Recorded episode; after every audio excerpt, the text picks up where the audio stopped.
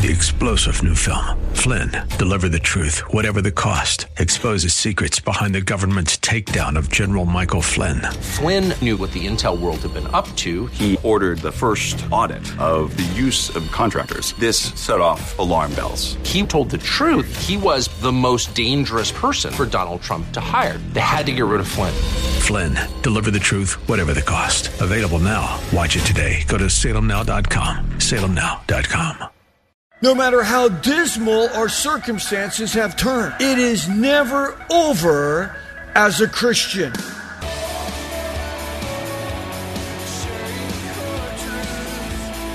Welcome to Core Truth Radio, a radio ministry of Core Church Los Angeles with pastor and Bible teacher Steve Wilburn. Pastor Steve will be teaching us God's truth right from the Bible with lessons that we may not want to hear, but we need to hear. Let's jump right in today's study.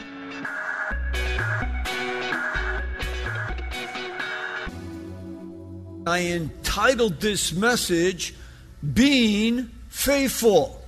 Could you imagine if you had a subtitle before your name, like Faithful Joe, or Prayerful Julie, or Humble Alex, or Steadfast Lisa? You get the point.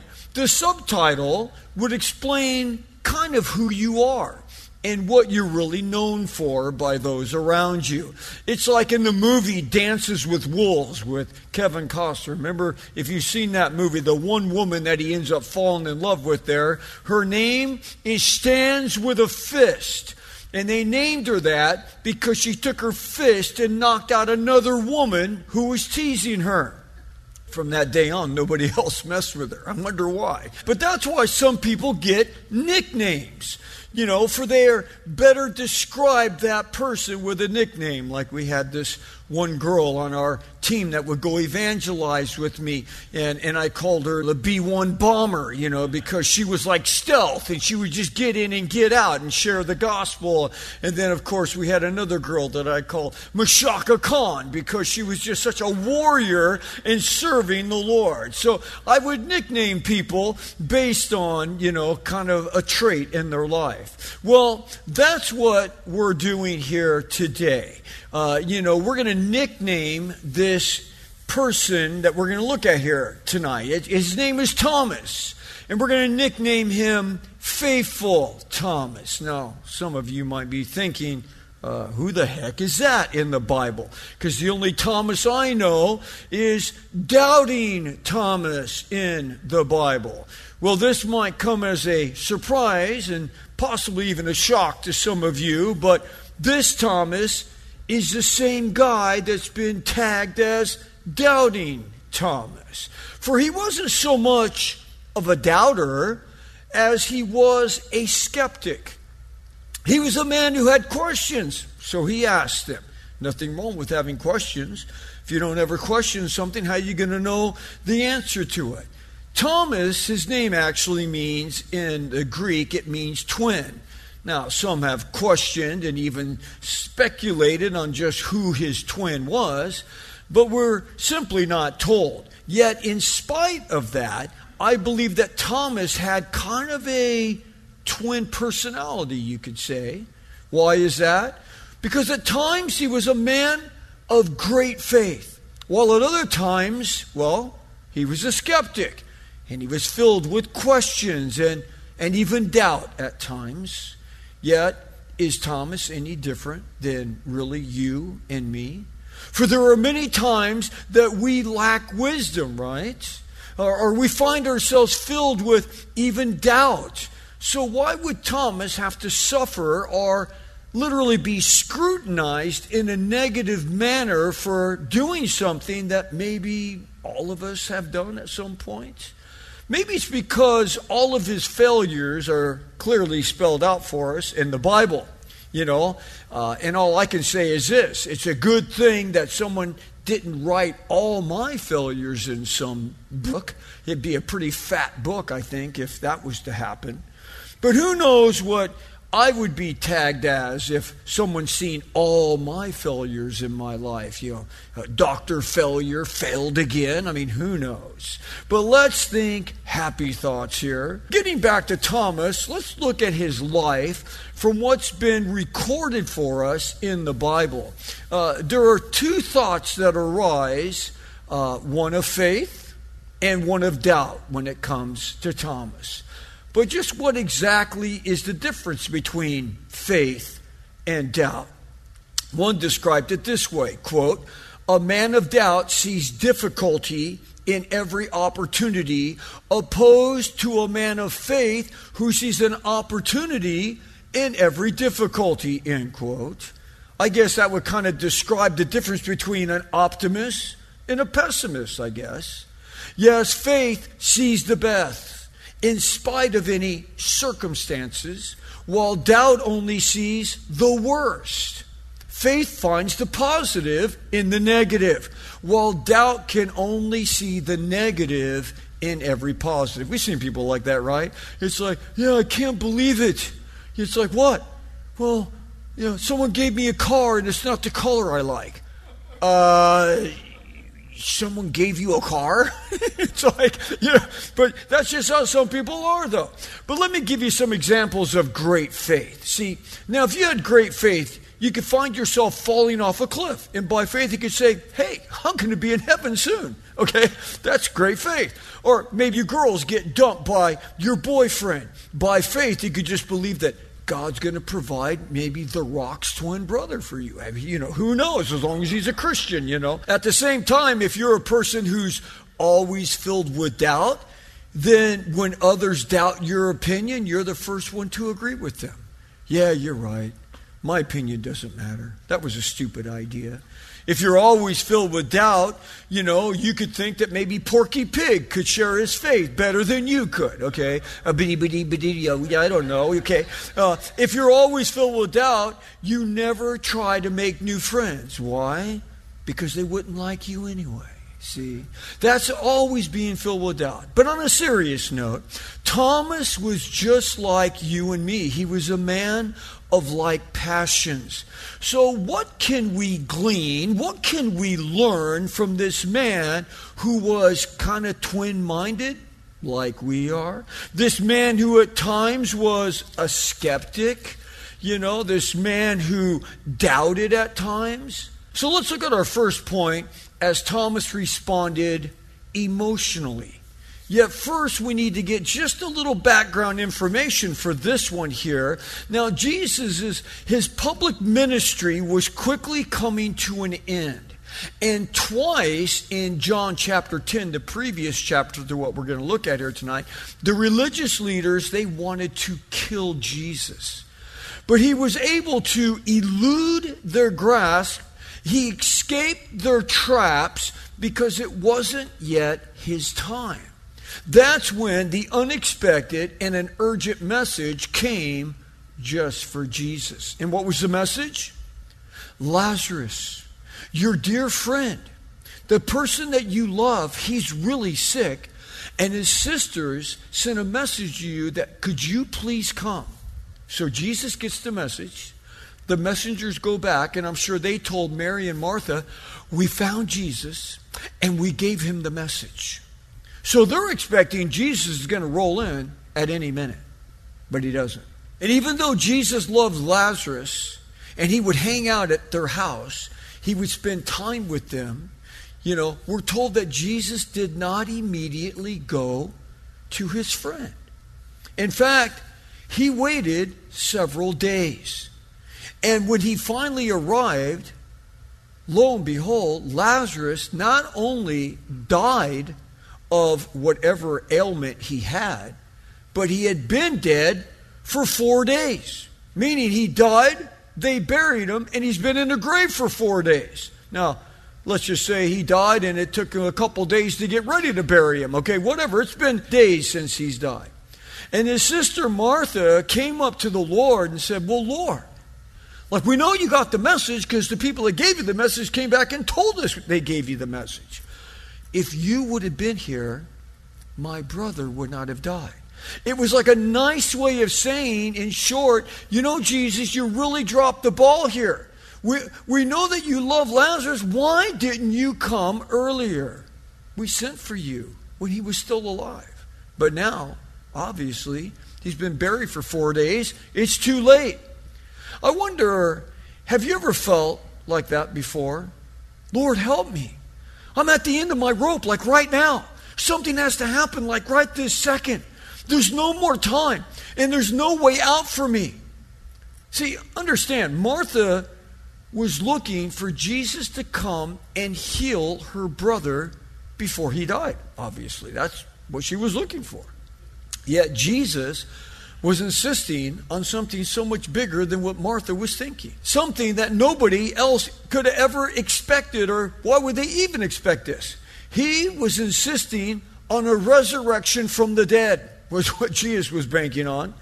And he would literally raise Lazarus from the, from the grave, a man that had been dead for four days. Now, obviously, this was mind boggling to say the least. Imagine your loved one passes away on Sunday. You have a funeral on Monday. Then on Friday, Jesus rolls into town and raises them from the dead out of the tomb. Okay, that's pretty crazy. I wonder how many times God desires to do something completely outrageous. I mean, got to admit, that was outrageous, right? I mean, that, that, that's pretty big. On a scale from 1 to 10, uh, that's a 25, okay? That, that's a big thing.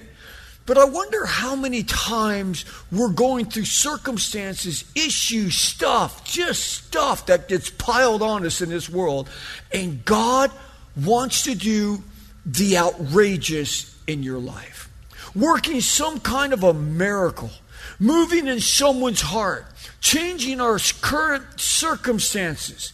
Yet, right when he starts to unfold his miraculous plan, we intervene. We get right in God's way. We take charge of the situation. Like maybe you have some unexpected emergency expense come up and all of a sudden, oh no, you owe 500 bucks, you owe $5,000, whatever the case is, $2,300, some unexpected something comes up, the transmission blows out in your car, whatever. You got some big expense that comes up out of nowhere. You weren't anticipating it, you didn't have the money to pay for it. And so, like, what are you going to do? And you're like, oh God, I'm, I'm sinking in quicksand here. I don't know what to do. Do you rush out and take out a loan? Do you borrow the money from some family member or some friend? Do you just pull out the credit card? I don't know how I'm going to pay this back. Just take it on the credit card. I don't know what I'm going to do. I'm going to be paying 24% interest for the rest of my life. You know, what do you do in that situation? Do you wait upon the Lord or do you seek your own wisdom instead of God's wisdom? Do you seek your own means of paying that bill instead of God and seeking His provision? Because the Bible says that He can supply all of our needs according to His riches and glory in Christ Jesus. Know this no matter how bleak our outlook may appear, no matter how dismal our circumstances have turned, no matter how horrible our plight might be, it is never over as a Christian. Ever. No matter how big of a mess that we've made in whatever situation. We must be patient. For many times, the circumstances of today have been caused by possibly several months or years of bad decision making and wrong choices that were in charge of those bad choices. And that's what's caused possibly our present turmoil. Yes, we don't always come out of bad situations overnight. You have to remember that. We're praying, God, get me out of this bad situation. Well, maybe you got yourself into that bad situation over several years. And we're like, oh, God, deliver me like tomorrow night at this same time. Please, okay? God doesn't work like that. Sometimes he does. I, don't want to say God, God can do anything he wants to. He raised Lazarus from the dead. He'd been dead for four days. Okay, so God can do whatever he wants, but usually God many times will not just bail us out instantly. Why? Because God desires for us to learn a lesson in every trial that we have. God doesn't want us to turn around and do the same thing again. So, what happens if all of a sudden someone just comes in? Oh, I'm so sorry you got in credit card debt. Let me just write a check for that and pay that off for you. Maybe you have a parent that comes in. Oh, well, let's get rid of that. It's like, what did you learn? You learned nothing because someone bailed you out too quickly. It's just a matter of time you do it again. Same thing again. Because you didn't learn anything. So that's why God says, nah, I'm not going to bail you out too quickly on this because you're not going to learn the lesson. Now, when you're like me, and I got in massive credit card debt and all of this stuff uh, years ago in my marriage, it's like all of a sudden there was no one there to bail me out. I didn't have any rich relatives. Nobody gave me money. I didn't win the lottery, okay? And now it's like I just had to chip away and pay that thing off. And how did I do that? Number one, tear up the credit card. And I'm taking my lunch to work every day, peanut butter and jelly sandwiches, okay? So we did that for three and a half years to get out of credit card debt. Now, because we started not spending more money than we made, it's like all of a sudden, what am I doing? We're buying clothes for our kids at thrift stores, clothes, clothes for us at thrift stores, all of these things because we cannot spend any money until we pay this debt off. Well, once we lived like that for three and a half years, what was the thing in my head? Don't ever get in debt again. So it's been over 30 years since I've ever paid one penny in interest on a credit card. I still use credit cards, but I only pay it off at the end of the month. If I can't pay it off at the end of the month, I don't put it on the credit card. I only use it for convenience sake. Okay, so so it's like I haven't paid interest for over 30 years. If we buy something for the house, we pay cash for it or we don't buy it. New refrigerator, cash. New couch, cash. You know, and important things like wheels and tires in your car, cash. I mean, you know, it's like, but you know, it's all those things. Like, if we can't pay cash, we don't buy it. So it's like, see, but how did I learn that? I learned it by the hard way of doing it all wrong, and then we learned the right way. So, see, God wants to teach us lessons so we don't be repeat offenders of the same thing. So, you know, when we make bad financial decisions and everything, God is going to hold back finances from us until we learn. Another problem with many people is they'll say, well, you know, Pastor, we can't afford to tithe. Oh, okay. My response is, you can't afford not to tithe. Now, listen, this isn't a pitch for you to give more money to the church. You only give what you want to give, okay? But I'm just telling you, God has commanded His children to give 10%. That's what the word tithe means. It's a Hebrew word that means a tenth. Okay, so God says, you bring the tithe into the storehouse. That's where you're being fed. Now you're thinking, give 10% of my income to the Lord? It's like when I first heard that, it's like, that's not going to happen. Okay, I was like, I'm not going to do that. And I'm just telling you, I'm not up here trying to have you give more money to the church, but I'm saying, when you start doing what God says, that's when He starts opening up and He starts giving you more because you're obeying Him. And a good proof text for that, because this is when someone first told me this, I'm like, that, that can't be true. So I looked it up for myself. And this is one of the main verses that I read 42 years ago when me and my wife got married. And I went to my wife and I said, You know, I actually been searching out this whole thing on tithing. I think we're supposed to give 10%. And I shared this verse with my wife, and my wife looked at me as newlyweds, and we said, We're going to do this. And we have done that our entire life. It says, Will a man or a woman rob God? You're thinking, Well, I'm not going to rob God. But God says, No, you are robbing me. What do you mean I'm robbing you? I don't I didn't go up and pickpocket God. You know, it's like he says, No, you're robbing me because you have robbed me with your tithes and your offerings. He says, You're cursed with a curse for you are robbing me, the whole nation of you. Bring the whole tithe. What's the whole tithe? It's not 5%, 2%, 1%. It's the whole tithe. It's the whole 10% into the storehouse. That's where you're being fed. So there may be food in my house. And God says, You test me in this, says the Lord of hosts if I will not open up you the windows of heaven and pour you out a blessing until it overflows. And then he goes on and gives a, I know, amen. Then he gives another verse, the next verse down. He says, And I will also rebuke the devourer in your life. What is that worth? God is going to rebuke the devourer who wants to consume you. It's just amazing.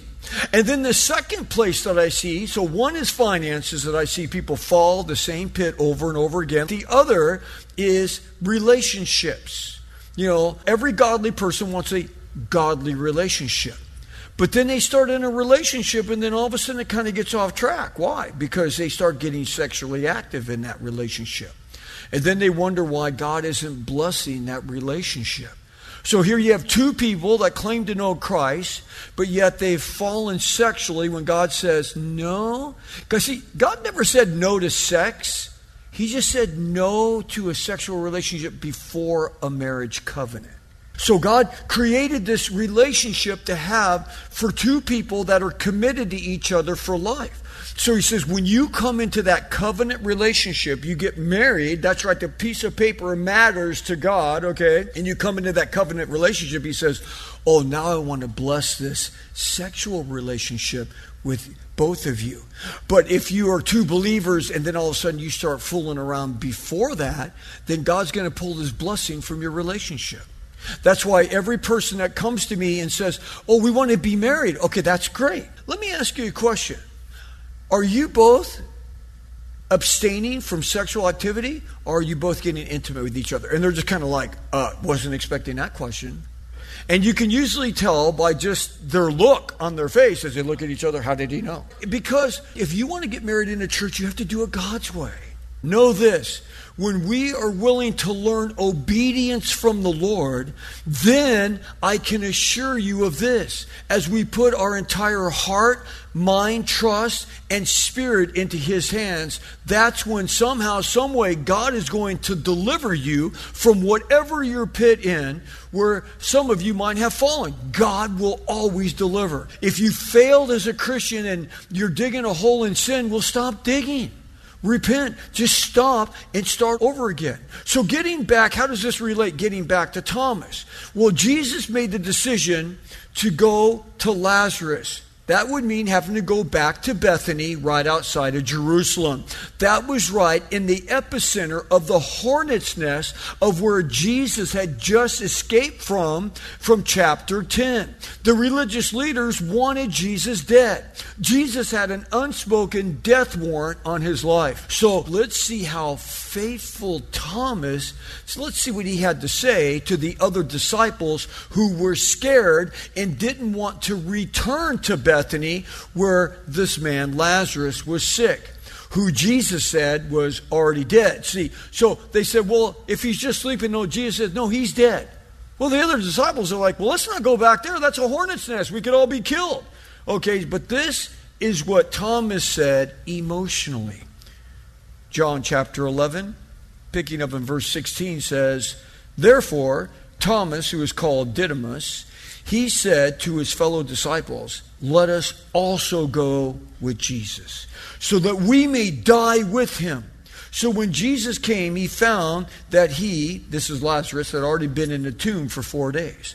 So it was Thomas that came and told the other disciples, like, look, if Jesus is going in, we're going with them, and that's it. Notice how faithful Thomas just stepped up in what could have been a storm of protest from the other disciples. I'm sure they all saw the faces of the angry mob in Jerusalem that they had just got out of. They seen the stones in their hands that they wanted to stone Jesus with just the week earlier. There was nothing but silence from all the other disciples. Yet Thomas steps up to the plate and with total faith from the soul of his heart he said, Let's go. Let's go with Jesus. We go where he goes. And if we die, then we die. See, at this point, in Thomas's mind, if they went back into the vicinity of Jerusalem, the religious leaders would kill them. Remember, traveling with Jesus was not a covert operation. There was no like, hey, let's sneak in and sneak out. I mean, once people saw that Jesus was around, oh my goodness. I mean, word would spread fast. Why? Because he was healing everybody in sight. And if people saw that Jesus was back, it's like, oh, the word got out quick.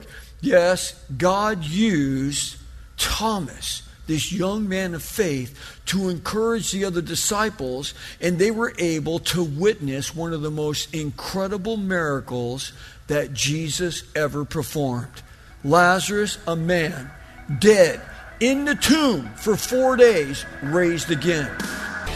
Thanks for joining us for Core Truth Radio. You've been listening to pastor and Bible teacher Steve Wilburn of Core Church Los Angeles. If you'd like to hear more messages by Pastor Steve, download the Core Church Los Angeles free app available on iOS and Android. Core Truth is sponsored by and a listener supported outreach of Core Church LA. If you have been blessed by this program, consider supporting our radio ministry by texting Core Church LA, that's Core Church LA, one word, to 77977. You can also give via our app or online at corechurchla.org, as well as writing to our P.O. Box 34789, Los Angeles, California 90034. Three star general Michael J. Flynn, head of the Pentagon Intelligence Agency, knew all the government's dirty secrets. He was one of the most respected generals in the military. Flynn knew what the intel world had been up to. He understood its funding. He ordered the first audit of the use of contractors. This set off alarm bells. The explosive new documentary, Flynn, Deliver the Truth, Whatever the Cost, uncovers the facts behind this scandal. Flynn told the truth. He was the most dangerous person for Donald Trump to hire. I find out the worst enemy that I'm going to face in my life is right here in America. They took my assessment and they wanted me to change it. And I was like, I'm not changing it. They had to get rid of Flynn. With in depth interviews, archival footage, and never before seen personal records of the man behind the headlines. I just felt like I was drowning. Flynn, deliver the truth, whatever the cost. Available now. Watch it today. Go to salemnow.com. Salemnow.com.